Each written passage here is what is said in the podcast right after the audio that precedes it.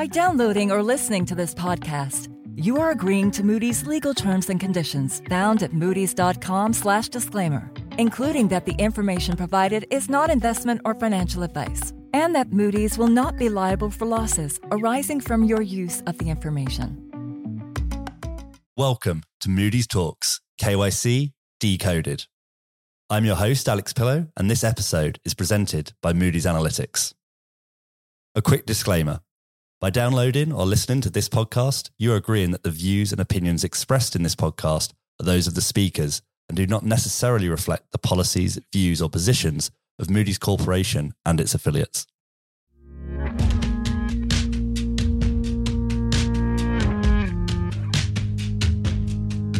I couldn't find a quote that provided the right jumping off point for this episode. So I'm going to risk vanity and quote myself from 2022's Sanctions 101 episode. Sanctions are how you help fight a war without firing bullets. So, one year on, how has this strategy played out?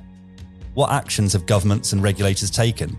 What has the impact been on practitioners, their processes, and most importantly, on their people? To help us break this down, we've invited Hera Smith, who for over a decade has built and run sanctions programs for financial institutions in both the US and the EU. In the past few months, she's joined Moody's Analytics KYC unit as an industry practice lead and as our resident sanctions expert. Well, welcome, Hera. Thanks so much for, for joining us. How are you today? Doing well. How about you? How are you? Yeah, very well. I'm excited. First time we've got you to to join us since joining Moody's at, at KYC Decoded. So excited for the conversation. And I know you've got a lot of great experience around sanctions in particular. So um, hopefully it will, will help our listeners sort of contextualize the last 12 months and, and maybe give them a, a few pointers on what they might want to prepare for moving forward. As I mentioned though, we're, we're here to look back on the impact of the sanctions on Russia over the past year and particularly how that applies to the world of KYC and AML sanctions professionals. But just in case, because I know there are a few people that don't necessarily fall into that category that occasionally listen to this podcast. Um, not my mum, unfortunately, but she still doesn't know what I do. Um, but for anyone that has been living under a rock, could you just maybe give a really quick recap of you know what happened last February and, and what that has led to? Sure, no problem. So to start from the start, uh, I mean, it, I think we need to st- take a step back and start from a few years ago when Russia, you know, invaded Crimea and took over Crimea, and I think that's when the Russian sanctions started becoming more and more complicated. And now, fast forward a few years from then, in 2022, Russia invaded Ukraine, and that has definitely escalated the amount of sanctions that have been imposed on Russia thus far. And you mentioned there was a, a initial package of sanctions, but those have, have grown. What has this specifically meant for the sanctions lists as a, as applied to Russia? You know, do you have any sort of stats in terms of the added volume that, that's on, on these lists now, or, or you know, or any other sort of context you could give? So from what it was before the invasion of Ukraine to now? Um, what's been sort of the meaningful change to the lists? Yeah, I would say there has been a large number of entities that have been added on, more than a thousand, both in terms of natural persons, like actual people, and of course, entities. And that means that from an operational perspective, there's a lot of entities that are also considered sanctioned by extension because they are owned or controlled 50% or more by the sanctions person, which makes it very complicated because there's a lot of hidden risk behind the list. Yeah. Okay. So, so you've got more volume, which naturally leads, I assume, to more work. What's the expectation being on practitioners, right? So you've got the, the governments and regulators that create these sanctions and update the lists and, and, issue the guidance. But for those that then have to sort of execute against them, heads of sanction, heads of AML, MLROs, depending on the title, depending on the org, you know, what have you seen from there? Obviously, obviously you were a practitioner for most of your career and have recently joined us here, thankfully, at, at Moody's to help our, our customers. But um, yeah, what, what have you observed change since all these updates have happened? Uh, it's been so busy out in the banking world, which is where I was working before, with the with with these Russian sanctions coming out, I would say that the workload has increased tenfold, maybe a hundredfold, and it's led to a lot. It's led to a lot of uh, a work, maybe burnout and fatigue in terms of sanctions. At the same time, it's really work that calls to a lot of people because they're they're they want to do something about the, the conflict and I think this is one way that they can contribute. But at the same time there's limits as to how much one person can do and, or handle. And just with the amount of sanctions that have come out, the novelty of the sanctions, it's been a lot of work trying to figure out how to make it work. So, say for example, one of the packages came out and said that there was going to be a deposit restriction of 100,000 euros on Russian nationals and entities. And this is a very new kind of sanctions because we've never implemented something like this before. So, how do you make sure that where whatever Russian customers you have don't go above a specific threshold? Like, how do you implement that from a technical perspective? Sure. Yeah. yeah. And how do you do a look back review to figure out if anybody in your books has anything over 100,000 euros? Yeah. So it's it's been really tricky. Yeah, that's a pretty specific one. What I might do is put a pin in that because I want to come back around to it. Um, but you you talk about the burnout, the sort of exhaustion. I've certainly heard that at certain conferences, speaking to other other practitioners. It's just been sort of an unprecedented workload and sort of stress level. Yeah. Definitely. You mentioned the you mentioned your your your answer there around the it's not just the names on the list it's also what's happening in terms of sanctions by extension ownership control the, these concepts. So if i was just to say what's going on with ownership and control could you maybe you know take that as a, a starting point as a sort of essay question and and discuss a little bit? Maybe we can go back and forth. We, we did cover some of this last year with um, andreas who came on the the uh, the sanctions mini series we did but I think since then it's become more and more important. So would love to get your take. Yeah, definitely. There's been a lot of changes in this sphere, but initially, what regulators would look at is the ownership aspect. Anything owned or controlled or owned 50% or more in the aggregate is considered sanctioned by the US authorities. And this concept was also adopted in the EU, in that the EU is also looking aggregated ownership now, meaning to say if you and I are sanctioned entities and we own 30% each, that would be more than 50%. And so the company we own would also be considered sanctioned by extension. However, in the UK, instead of looking at the aggregated ownership um, of a company, they instead looked at control. If, say, you, Alex, uh, is a sanctioned entity and you are able to control me, who owns company A, then in effect, that company A is considered sanctioned because you have control over that company indirectly. However, I mean, that's great in theory, but in practice, that's really hard to implement, mm. especially since the definition of control is so subjective and rather vague. And so it puts companies or like banks or implementers in between a rock and a hard place because if they mistakenly freeze something because they thought that X had control over it, then they are on the hook for that and they could be sued by their customer. On the other hand, if they interpret the regulation wrongly and they didn't freeze it, then they're going to be on the hook for violating sanctions. So mm. it's really hard for a lot of practitioners in that aspect. Would it be fair to say that it takes it away from a, a, tick box, you know, or a box you have to tick. Probably a better way to say it, and it makes it more of a you must make your, and demonstrate your best effort when you go for the control, as opposed to just a, a number threshold. I would say so. It definitely made it more complex in that you, are not only looking at, you know, 30% plus 30 equals 60. You have to look at relationships like, the, is this the wife of the sanctioned person and is this the father-in-law and and why is he suddenly divesting ownership and sending and giving it to a child that's one year old mm. i imagine they sort of said like it's very challenging to sort of figure this out but it probably means you need more data than you've ever had to get yeah and you also I mean, some of that I don't know. Despite the advances in uh, Chat GPT, I don't know if AI is at the point where it could figure out that those subjective calls yet. So I imagine you need some tech, but ultimately you need people to sort of be able to read, investigate, and, and sort of understand the nuances. Yeah, yeah. I mean, it's definitely helpful to have data on you know relationships between people as well as also have a good escalation procedure internally so that when you're not sure or, or you know, you, you need somebody higher up to sign off on it just because of mm. the legal liability attached to it, then you have a good process in place internally. Yeah. And have you noticed what, what I used to see when I was uh, working, particularly with operations professionals, is they'd, they'd hear there's a sanctions and PEPs task and they'd think, right, I just got to do those two things. And there's these lists and I check it and they try to make it into this very sort of defined flow chart, if you like. Do you feel there's been sort of a change or more understanding now of sanctions professionals who've probably been saying, no, actually, there's a lot more to it than that. There's a lot of uh, subjective calls. There's more data we need than just the lists. Have you noticed a change in the conversation in, internally to banks through through your network and, and you know people that you talk to? Yeah, I would say definitely. Before people thought, oh, you just screen against the list and then you're done. Um, now they have a better understanding of what sanctions is. In fact, you know, you talk to people on the street, they now know what sanctions is, as opposed to maybe a year and a half ago when nobody really knew what it was.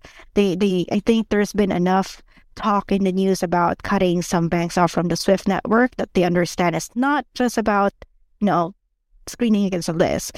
Yeah, no, makes total sense. And I think I mentioned the human element there. And on this podcast, and I think at most conferences, there's always a lot of talk about data and tech, tech and data. You know, you go round and round in circles because you're always looking for the next thing or the sort of thing that can maybe change an industry. But there is sort of this element we sometimes forget to talk about the people um, that actually need to make those final decisions. And, you know, regulators want decisions made by people because they can be held accountable. How, how much training do you think it takes? How, how long into someone's career do you think if they started out in KYC or, you know, at year zero, um, how long do you think until they could really be ready to conduct these sort of deep sanctions investigations and understand these these elements of control, these elements of um, of ownership in in the aggregate, particularly with very obfuscated, if that's if I'm pronouncing that word correctly, ownership structures. It really depends on the person, I would say. Mm. But generally, I think there's around a six months, at least basic training mm. to get to the point where they're comfortable doing decisions around this.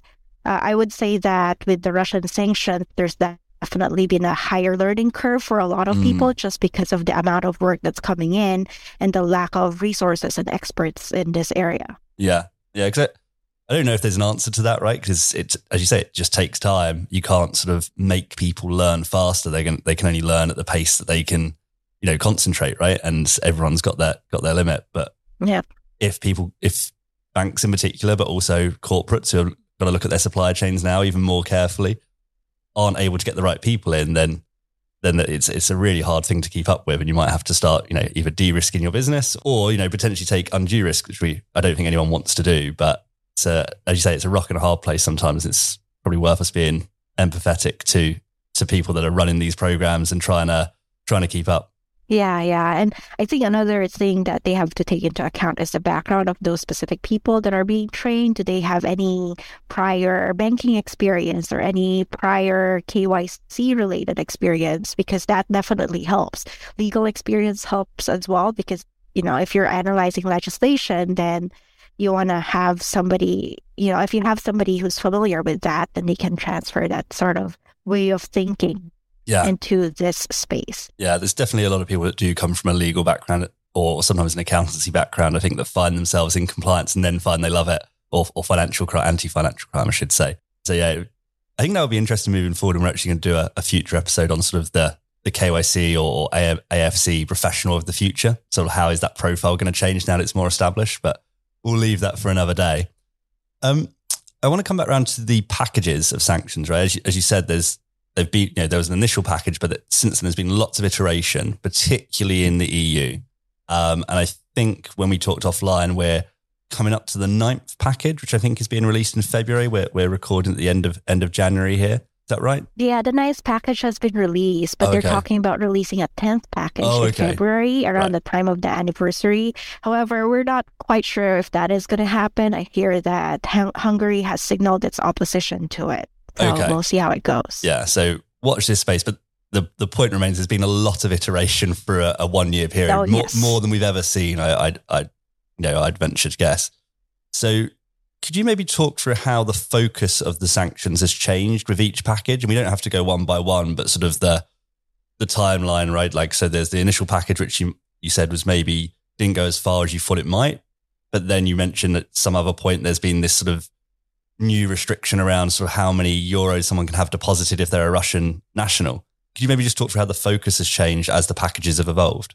Let's see. Oh, there's there's so many different focuses that each package has. Mm. Um, so it's it's a little hard to talk uh, touch on everything. So I think I'm just gonna pick out the ones that I think are most interesting at least yeah yeah maybe the yeah. highlights or the ones that are, are novel because i think people are used to powerful people get added to a list because you mm-hmm. try to create political pressure but but what else has happened that maybe is um, changed how practitioners have to operate yeah well let's see i think the most interesting one that generated a lot of headlines back in the day is the the fact that they were hesitating whether or not to cut off the Russian banks and Belarusian banks from the SWIFT network.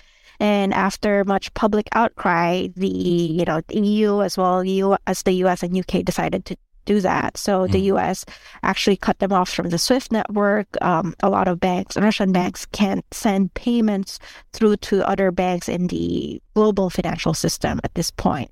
Another one that's interesting, as I mentioned earlier, is the 100,000 euro deposit restriction for Russians. And that has definitely been a major headache for a lot of banks because it's hard enough to have to deal with the increased workload, but also try to figure out how to implement a novel kind of sanctions is another headache, you know, having to deal with IT and then having to make sure you interpret the regulations correctly, all the while trying to deal with all the different escalations mm. that's happening.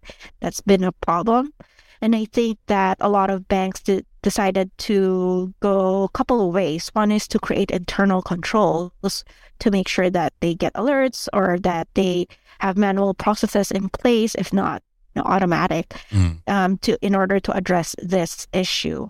Another way that they've gone is to leverage external data to make sure that they don't have any customers that are actually owned by Russian or that are actually Russian companies. Yeah, uh, you, are you aware? Is there, without naming any names, is there a way of doing this that you have heard has been very effective versus you know others that might may have struggled more? You know, I'm I'm wondering in my head have, have certain organisations maybe set up sort of uh, specialised teams that are able to react very quickly. I don't know if that would work, but um, I'm just wondering if there's been different approaches taken and if your network has let you know what, what's worked, what hasn't. Uh, well, let's see. It, I think a lot of them have taken the manual route of you know, manually reviewing their mm. KYC data and scouring them for Russian related issues. I think the most effective one is to actually just ingest external data mm. and then screen that against your client base. But of course, you also have to cover and make sure that there's uh, internal controls in place. on Top of that. Sure. So going slower to be more precise is one way, and then the other is to sort of, uh, you know, arm yourselves with more tools um, and, yeah. Exactly. Yeah, I think it, they had such a short amount of time to implement this that they had to go the manual route at that point in time. But going forward, they should look at automating this. I'm sure this is not going to be the last time that something like this happened. Sure, sure. And let's talk a little bit about the tools and the and the methods. Uh, I don't really want to talk about any products out there on the market, whether they're Moody's or, or elsewhere. But what are the things that that practitioners or teams need do you think? You talk about data, external data but like what should that data have in it that would help them you know come to these decisions faster or partly automate the process? You know let, let's start with that and then we can talk about technology after. Yeah well i think when we're talking about these kinds of things, it's important to have the data within your own company cleaned up first. Right. And so it's really important to digitalize your KYC processes so that your data are sorted really nicely into different buckets. Then it's really easy to then screen your customer base or any data in it for any sanctions or even AML or, or PEP related issues. Um, from a technological or vendor standpoint, I think it's important to have a good ownership and control data set in place with everything that's happening in the control aspect, as I said. Mm. And of course, the increasing amount of companies that are trying to evade sanctions, it's important to have proper tools in place. Say, for example, one trend we've seen is the fact that instead of setting their ownership at 50% or beyond, a lot of sanctioned entities have gone below to 40 and even 20, 25%. So that's why it's so important to have tools and data sets in place that can provide you information, ownership information, not just at 50%, but Mm. also 2025, and also several layers down as much as possible. So, so not just providing the list and saying these are above, these are below, but actually providing the the numbers, providing the the ability for you to run the maths however you, you want to do it. Is that- Is that fair summary? Yeah, ability to set the threshold however low or high you want it to be at. Okay, interesting. And Yeah. in terms of the technology, you mentioned digitizing the KYC processes. What what does that? What what do you think banks generally don't have that they need to to make that leap? Uh, I think it. A lot of banks are dealing with an old system architecture that they've had in place for the longest time, and that system has probably been in place since oh, I don't know, decades, and Mm. it's not really up to date anymore. And so it's important to to revamp it once in a while. I know it's a very difficult process. However, it really pays off. I've seen companies that have KYC solutions or processes in place that are compliant by design. Mm. And that has really made their work a lot easier. In some cases, you can actually have the system automatically ask for data from the customer, Mm. say, for example, IDs and date of birth and whatnot, automatically Yeah. every set period of time. So that really frees up a lot of your resources who don't have to focus on doing these manual work and just focus on the higher risk, more difficult, complex decisions. Yeah. Okay. Interesting. So sort of the the boring bits, right? Just sort of the communications, the linking data. Not it doesn't actually have to be doing the investigation work where, as we talked about earlier, maybe you know people are still so key, but uh, clearing some of their their workload basically. Yeah, yeah, just automate the processes that are, as you say, boring, Mm. and then you know, give your people more interesting work to do. I think that really helps with employee retention as well. Yeah. So I was speaking to a customer at a large bank the other week, and they, they were sort of saying actually, like when we were talking about like things that like do on the roadmap, it's uh, they're always like, if you can just focus on the unsexy stuff, that's what really kills us. So as much as you might want to save the world, you've got to uh, sometimes just you know update addresses automatically or more easily is just as important, if not more important. So definitely resonates with my my recent experience out there speaking to uh, to other practitioners. You talked about implementation that being, you know, very difficult, very challenging, particularly to do at speed. If you are making a change, and I appreciate this will vary depending on the size of the change you're making to your process, but typically, how long does it take to go from a new sanctions package is released to, okay, we've understood it, and now we've got a plan of how we want to deal with it, and now we want to implement this? By, by the time you sort of have the go live date, is there a typical period that takes for teams to turn around? Uh, it, it really depends on the kinds of sanctions. So if it's just new names on the list, then we can have that in there within 24, 48 hours, or yeah, or even less in some cases. But if it's something new or novel, then it would take a lot of time. Do we, do they, if they go with a manual process, maybe they can have something in place in a week if it's really rushed. Mm. Or if they're looking to automate something, then that's going to be a lot more complicated since you have to do coding and then all the other things that comes with it and have to coordinate with so many different departments. Yeah, I imagine. Well, there's the you then got the build buy partner discussion, right? Well, is, is this something we can do with our own IT team? And do we need a vendor? In which case, we need procurement to come in, um, most likely. And we've talked a lot about banks actually, but if I could sort of make sure we talk about the other parts, right? Because corporate's been massively affected as well. Professional services are, are you know, are, are covered by the regulations as well. You know, lawyers, accountants, um, you know, the governments themselves, the various departments that are making sure that they don't have, you know, uh, foreign direct investment. I've I've heard a lot about sort of being, you know, really scrutinized now to make sure there isn't exposure. Um, is it the same, or do you think there is a, a difference in how they think about what data they need, what technology they need, how that, how they can implement versus, versus banks? I would say that historically there hasn't been as much of a, I guess, interest or push to have really good or com- comprehensive sanctions programs or systems in place for a lot of corporates or other professional or legal services firms. However, with the Russian sanctions and the prominence that that has had, as well as the reputational risk associated with doing business with such entities, there has definitely been an uptick in interest Mm. in you know revamping their sanctions and compliance programs to make sure that they have the proper controls in place so say for example in one of the recent packages legal pro- provision of IT professional services are, are actually restricted, and so it, it it's a rather new requirement for them. I think law firms, especially, were you know now they have to make sure that they do a, a better job than they have perhaps in the past, and and yeah, it's been interesting seeing the uptake and the increase in risk appetite thus far. Yeah, absolutely. I wanted to move on to a couple of uh, audience questions. So people that you know, knew that I was going to do this this particular topic and, and have said, "Hey, if you get the chance, could you could you ask these?" So um, I always like these because it means that if you don't like the question, it's not my fault. Um, so uh, the, the, first one uh, was if this sort of situation, by which I, I assume they mean, you know, uh, one country invades another or, or violates sort of, you know, recognized international borders.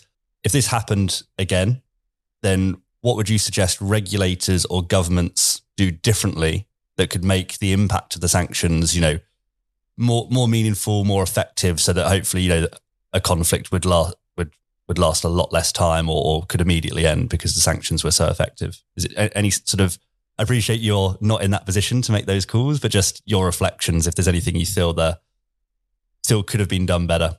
Well, I really, it's a really hard question, but thinking back, you, you said if I were a regulator, what would I do? And I think, you know, having worked in a regulatory affairs department, one of the, the difficult things that I've seen is that when these sanctions came out, a lot of regulators immediately starting at, started asking questions and saying, hey, tell, tell me about your sanctions program. What are you doing to address this? And, and I think that this wasn't exactly the right time to be doing that because currently compliance departments are flooded with a lot of work. As I, I as I mm. mentioned earlier, there's a lot of novel sanctions. There's a lot of workloads and escalations involved. Um, so to have to take time away from that and deal with questions on the side mm. wasn't helpful. I think it would have been better if they had done sanctions or thematic inspections and reviews, and that's helpful. Yeah. Uh, but not everyone does that. And I think if a lot of regulators do that on a regular basis, then they wouldn't need to do what they did. So it's more of a partnership with industry and sort of the the rollout and understanding that as people are reacting, they you know there's going to be choices, right? If you've got the same number of people and the same tool set, and you're working at capacity, if you're doing something new, you've got to stop doing something else. Is, it, is that Again, am I capturing what you're saying correctly? So, from my perspective, I think they should have started asking earlier about their regulated entities programs. Okay. That way, they don't bombard their institutions with so many questions about the state of their sanctions programs or AML programs and mm. how they're implementing sanctions at the time the conflict was escalating and the war was rolling out. It's not particularly helpful to the already very much overworked compliance staff. There's sort of a more I suppose, empathetic and more partner based relationship between the the regulators and the the industries that they are regulating so that they can sort of, you know, as you said earlier, the implementation is quite tough. So if they can be a bit more understanding, creating time and space to implement these things well, is that what you're sort of trying to get across? Yeah, give give them space to implement it and then ask questions afterwards to make sure that they do it I mean, they can send reminders at that point in time mm. and say, hey, you're supposed to be doing this, okay? And then we'll check up on you later. Yeah. Yeah. So it's not a sort of free pass, but it is just creating a little bit of space for people to be able to get these these new operational controls or internal controls in place and then we can sort of review as as things start to become more BAU. Exactly. Yeah. And I think another one that is helpful is to provide comprehensive guidance to the industry about how to implement those sanctions as well. Mm. Like there's a dearth of what X and Y in this specific regulations means. Mm. And in some cases, it's strategic ambiguity. They want it to be ambiguous and vague so that you you do what you think you have to do in that aspect. They yeah. don't want to cover each and every scenario. They want you to be to have room to make decisions. However, it, it's also it's very unhelpful if you don't know what the right thing to do is in yeah. this in this case. It's right. It's a it's a really tough question. I've spoken to some people about this over the past six months, and the person that I think explained it to me best sort of said the problem is if you make the regulation very specific, then people will find loopholes in it, right? Oh yeah, and, definitely. And whereas if you keep it vague, then you, it can kind of apply to everything, but you also you're going to have find some people that maybe misinterpret it. So it's kind of another one of these rock and hard places. Like, which method do you take? Um, I don't know if Yeah. I, I, I, I, I, I certainly don't have the answer. I hope someone out there does, and they can come on the podcast and tell us all. But uh, yeah, I, did find that issuing FAQs or frequently asked questions has been Mm. very helpful. So I think that's one way that they can help the industry comply yeah. with their regulations. And do you think that's got better over the course of the past year because the sort of focus, scrutiny, pressure on this? Do you feel like sort of there's been, so you mentioned sort of the development in all industries that have now, maybe even if they're not perfect, they've improved their sanctions programs. Do you feel the sort of um, the regulator side has actually improved? You know, maybe they're not again not perfect. Nobody is, but um, have they improved their guidance, their FAQs, as you say? Has, has that sort of been a steady improvement? I would say so. There has, like, it's say, take it the case of the UK. Mm. Uh, there has, they have been issuing better guidance lately, or more guidance, I should say. In the US, I think it's a fairly developed sanctions regime that they have, and and so I think they've been doing that for years at this point in time. In the EU, there has definitely been more an increase in the staffing on Mhm. on their side in order to address the all the different issues and questions and implementation, you know, matters that have come up. Yeah. However, it, it is not perfect because there's still room for growth. For some of them, their teams are relatively young, and there is also a I would say a limited amount of resources and, and Mm. experienced people who can do sanctions. Yeah, or, or do sanctions well. I guess is the is the, that, the, uh, yeah. the caveat. Um, let, us flip it. So on the other question I got, um, you know, which is it kind of provides a nice symmetry. So from the practitioner side, so we've just talked about what government regulators might do differently if they had had this. I don't want to say opportunity if if they had this uh, situation again um, to respond to or a similar situation. From the practitioner side, now they've had this experience, this as you say, ten or hundred x workload and this stress. If in the future something like this happened again, then what do you think the industry should do differently from, I suppose, when I say industry, I mean practitioners, vendors, consultants, people that are trying to implement these programs to be as effective and both compliant and effective and efficient, right? Is sort of the, the holy trinity for a sanctions program.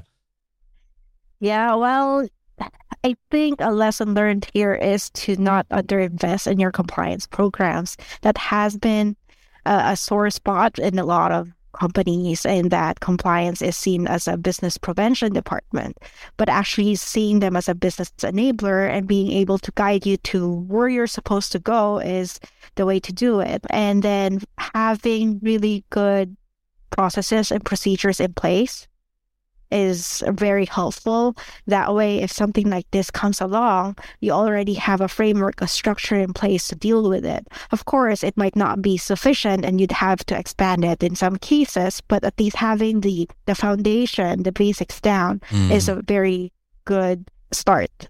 Yeah. Okay. So it's almost sort of if you're just in a strong position already, it's going to be much easier to react to a situation that emerges and causes additional stress as opposed to, you know, sort of being, oh, right, we'll, we'll wait until there's more scrutiny before we go hard.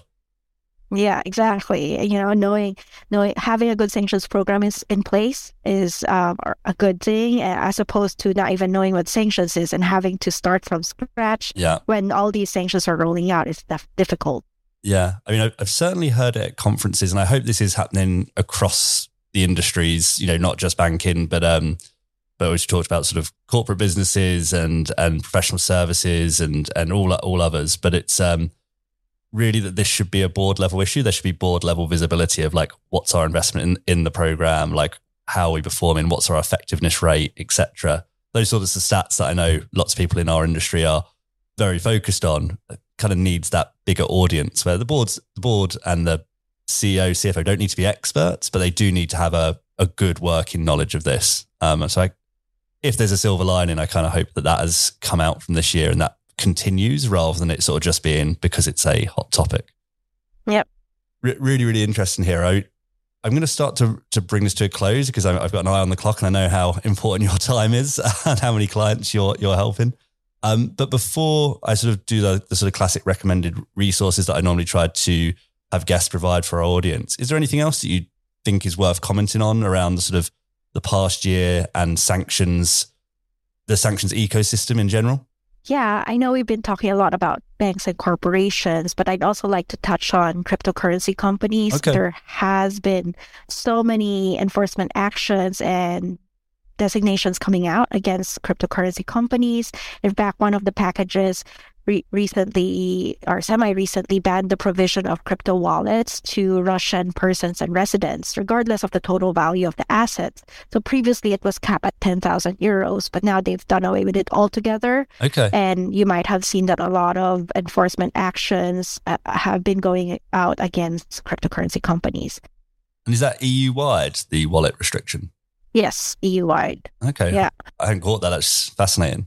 Yeah, yeah, it's it's been an interesting one. Uh, so watch that space. I think there's going to be a lot of developments there. There's also the oil price cap that was issued recently. So they they issued a cap, a price cap on how much they can buy oil from Russia from. Mm. Uh, of course, in the EU, you're still not allowed to purchase Russian oil. But if a third country is doing that, and uh, a European country wants to facilitate that, if that if they comply with the price cap, then they can, of course, definitely do that. And that took effect uh, on December 5th, just last month for crude oil, and Mm. 5th of February coming up uh, for refined petroleum products.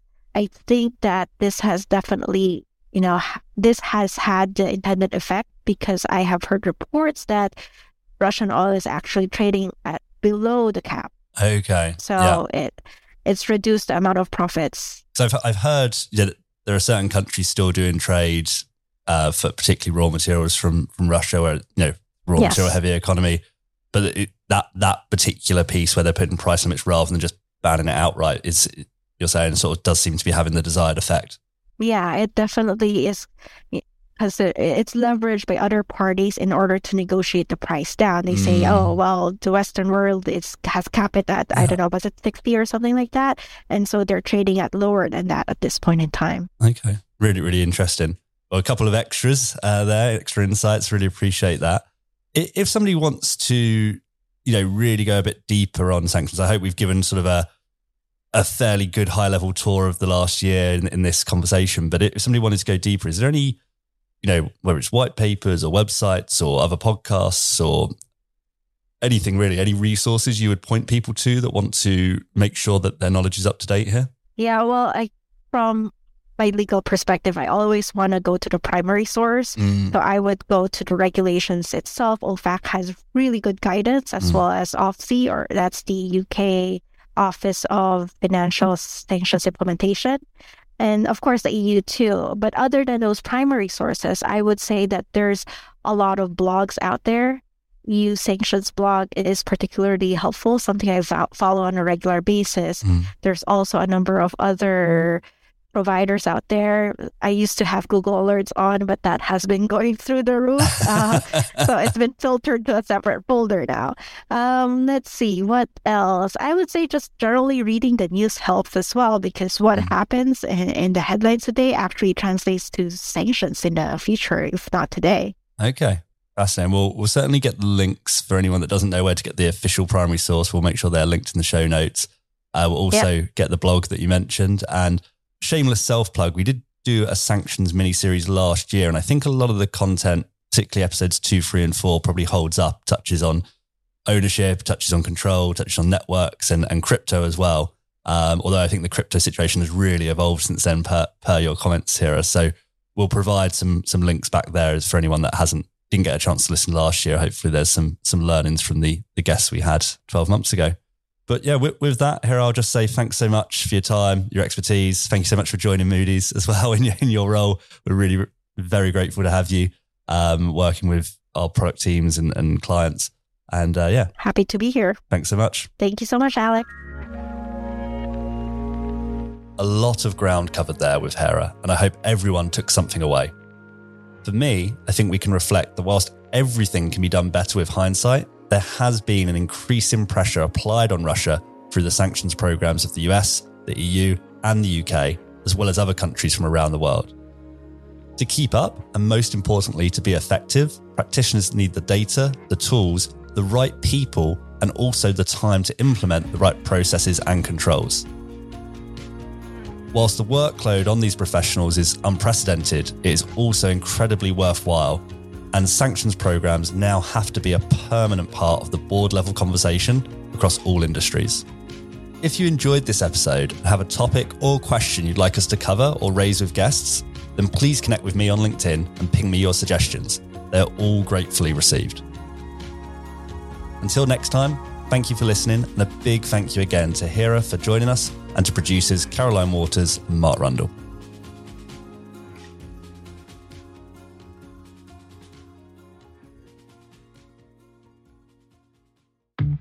Thanks for listening to this Moody's Talks podcast. To find out more about the topics discussed, please follow the links in the show notes.